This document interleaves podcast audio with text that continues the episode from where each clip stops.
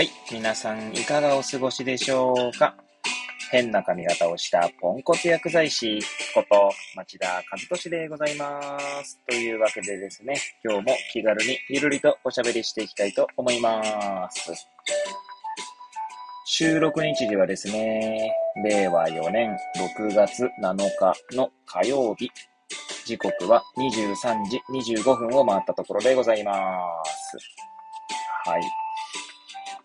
えー、っとですね、昨日、今日とですね、久しぶりに、なんだろうな、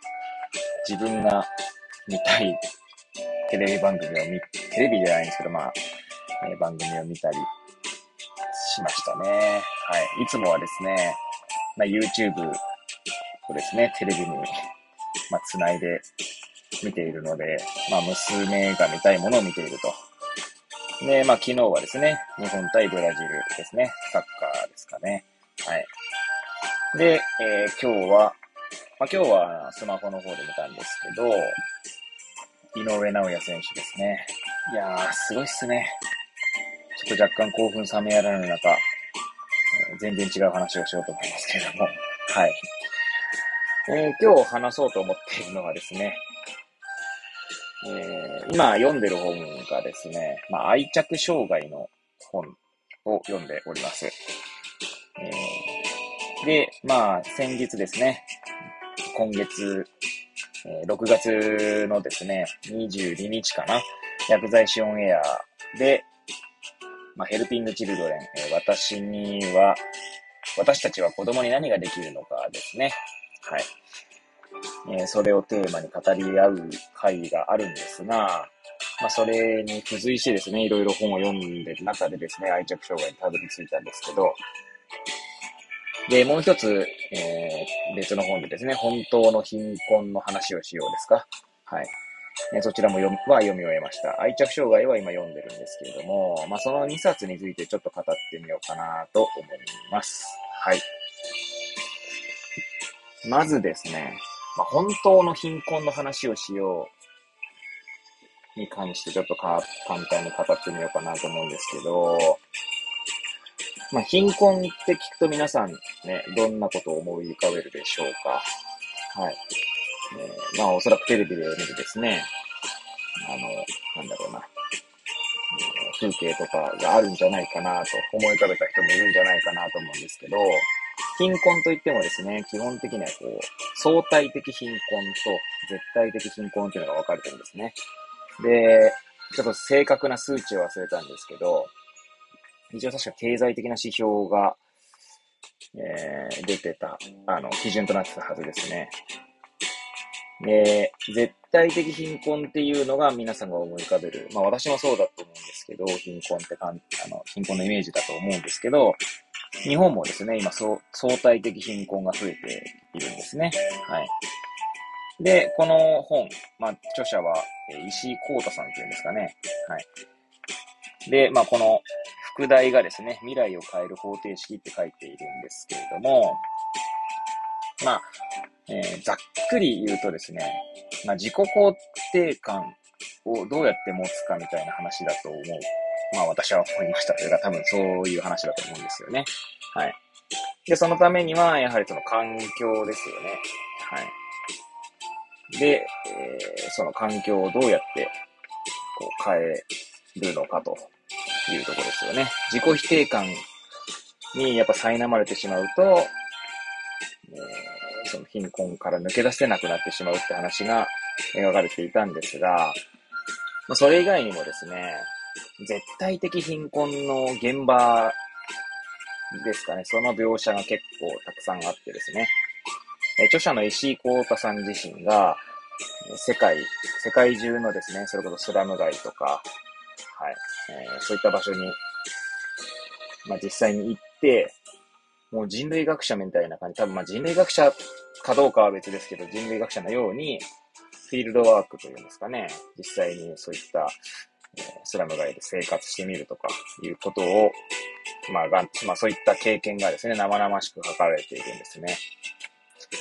で、まあ、なんとなくイメージは持っていましたけれども、改めて本を読むとですね、いや、本当にこの貧困っていうものを、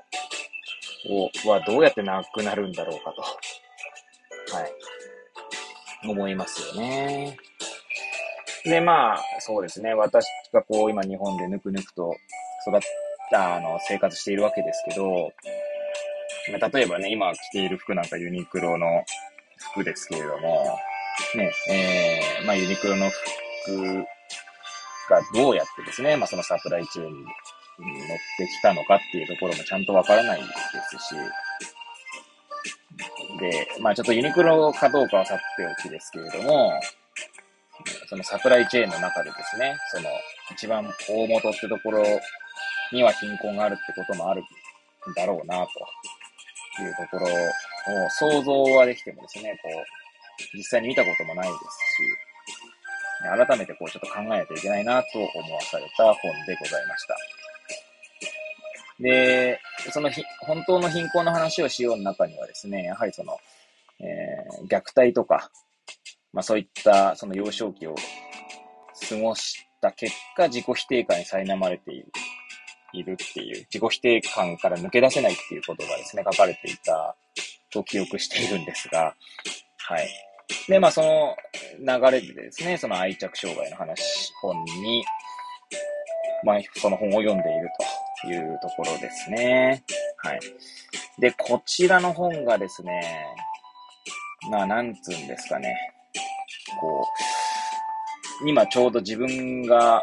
まあ、子育てをしているってところもあってですね、改めて考えさせられたりとか、えー、いや、こ、これ、自分が今までやってきたことがダダメだったんじゃないかと、ちょっと、こう、なんだろうな、責めてしまうような感じにもなりますし、で、えー、あと愛着障害というもの自体がですね、まだ私もちゃんとしっかり分かっていないんですけれども、いや、何でも愛着障害で説明できるんじゃないかな、というぐらいの、まあ、インパクトはあるんですが、一方でですね、いや、それはあの、なんて言うんだろうな、そう思いながらも、まあ、若干その、なんて言うんですかね、あの、本当にそうかという、まあ、なんですか、別に疑っているわけじゃないんですけど、全面的に信じすぎるのもね、どうかっていう意味合いで、まあ、考えるとするとですね、まあ、全部こう説明できてしまうんじゃないかというところから、いや、その、なんていうんですかね、その、説明できるっていうのは、まあ、ストーリーとして順序立てて語ることができるという意味だとすると、それは愛着障害という概念を、なんつうんだろうな。えー、概念が、概念が強すぎるというかですね、何でも説明できてしまうんですよね。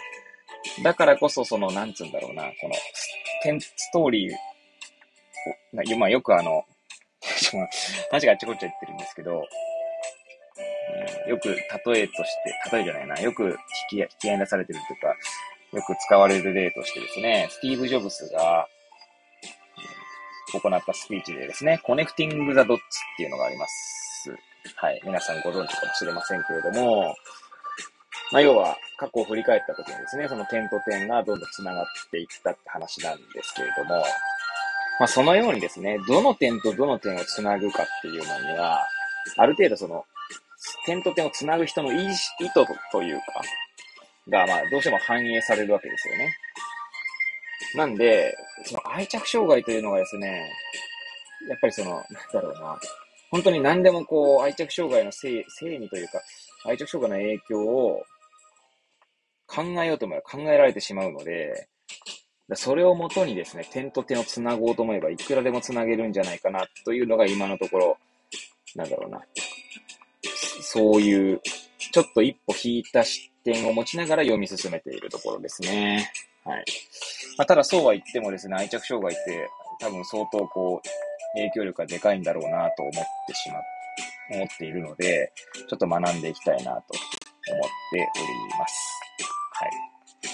まあ、この2冊を読み終えてですね、まあ読み終えてた愛着障害は読んでる途中ですけれども、薬剤師の間でどんな話をするかはまだ今考え中ですね。はい。えー、そんな感じで、えー、ぐだぐだと語ってみました。はい。ということで今日はここで終わりたいと思います。それではまた明日お会いいたしましょう。さようなら。